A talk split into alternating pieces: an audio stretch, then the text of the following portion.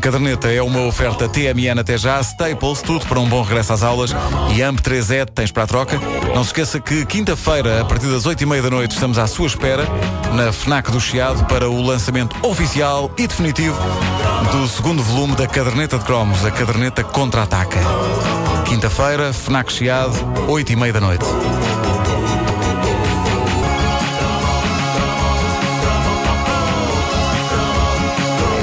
Tempos que não fazemos um cromo inteiramente dedicado às nossas ouvintes e a coisas de meninas. eh, E elas merecem, apesar de nos anos 70 e 80 ter havido eh, um boom de Marias Rapaz. Eu tenho essa ideia, não sei Sim, sim, ideia. sim. Cabelo, Ah, cabelo curtinho, jogava a bola connosco. E depois havia Rapaz Maria, que eras tu, Vasco Maria. Ah.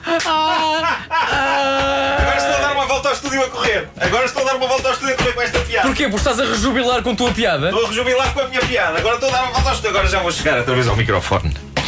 Ah, mas eh, eu, eu Estás que- cansado, não estás? Estou um bocadinho cansado, sim. Uh, 40 anos. Já, já não vou para novo.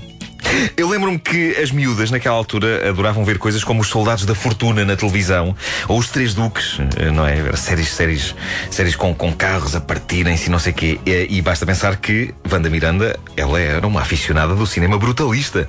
Stallone, Chuck Norris, não perdia nada. É ou não é? Então não era? Oh. Mas havia também eh, coisas muito fofinhas e já tivemos ocasião de falar aqui de algumas delas. As borrachinhas de apagar, muito queridinhas, com cheirinho bom. Não apagavam nada, borravam. Pois era. Aquilo só pois era. borrava. Ah, as folhinhas de bloco com a forma de ursinhos e corações muito fofinhas, também com cheirinho, com cheirinho bom. As coleções de cromos da Sarah Kay, tipo Dias Feliz, muito queridinho, muito fofinho. Com aqueles meninos e as meninas agarrados ao cachorrinho e florzinhas, muito fofinho. E. Oh, Pedro, mete aí o, o discurso final do Rambo, que é preciso alguma coisa para cortar o efeito. Que isto está a ficar muito.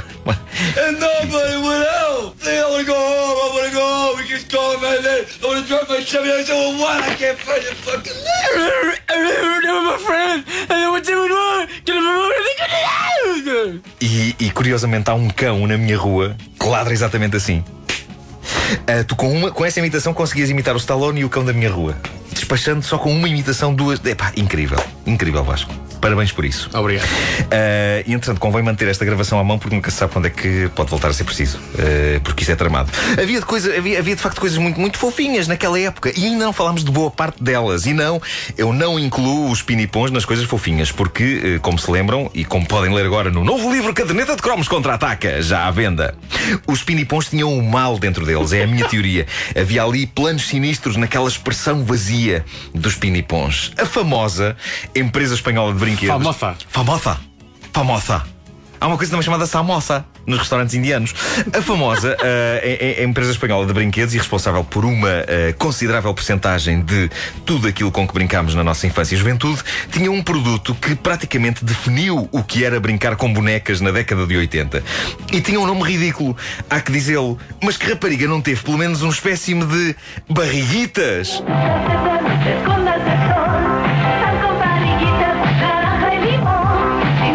Barriguitas tutti fruto agora com cheiro. Os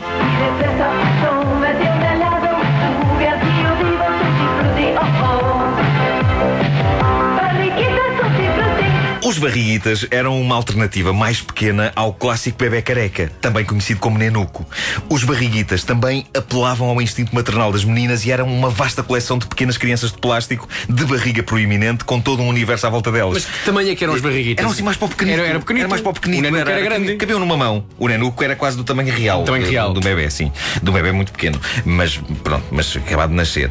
Ah, o- o- o- os barriguitas ah, consistiam numa vastíssima coleção de pequenas crianças ah, que tinham todo um universo à volta delas, com as suas barrigas proeminentes. Tinham objetos, tinham casinhas, tinham roupas.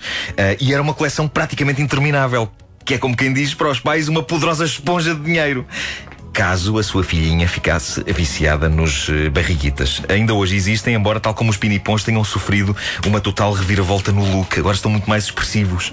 Eh, Mas continuam barriguitas? continuam barriguitas, muito queridinhos, muito fofinhos. Vamos ter que ouvir o discurso do Rambo outra vez. Vamos ter que pôr aqui o discurso do Rambo outra vez.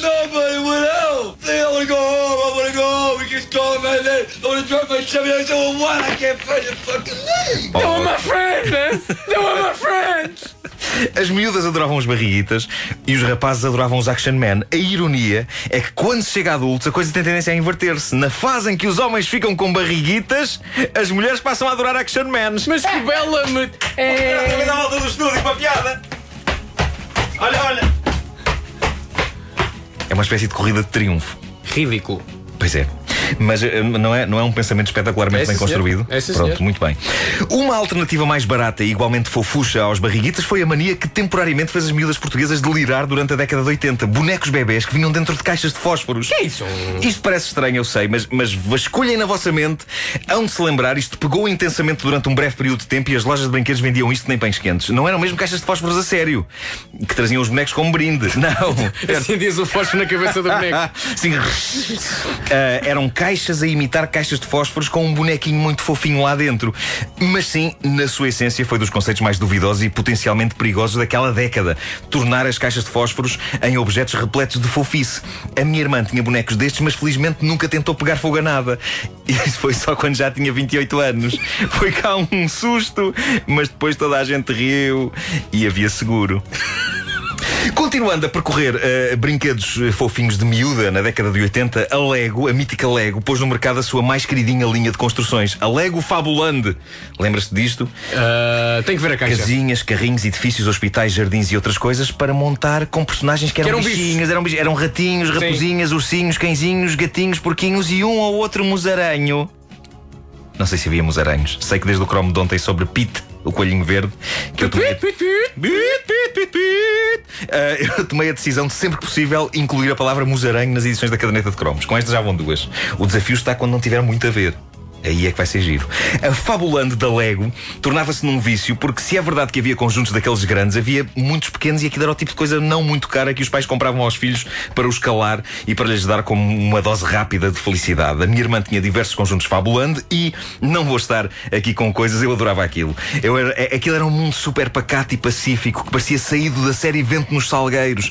Eram bichos de olhar meigo, vivendo em harmonia. E quando eu voltava de mais um dia na escola de humilhação e dor, eu olhava para os conjuntos fabulando da minha irmã e pensava, e reparem como eu, eu tinha tanta poesia dentro de mim, eu pensava, porquê que o mundo não pode ser como os legos fabulando? Porquê que eu não posso ser como um destes bichinhos e viver dentro de uma caixa fechado com as várias peças que compõem a minha pequena mota? Tem graça que isto, enquanto isto estava só dentro da minha cabeça, parecia mais poético e querido do que a partir do momento em que eu verbalizei. Eh, Pareceu-me só triste. Agora pareceu-me só triste.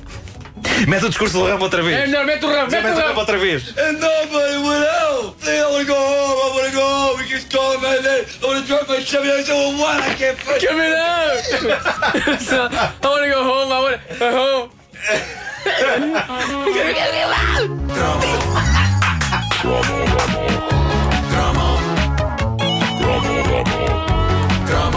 Coisas que acontecem.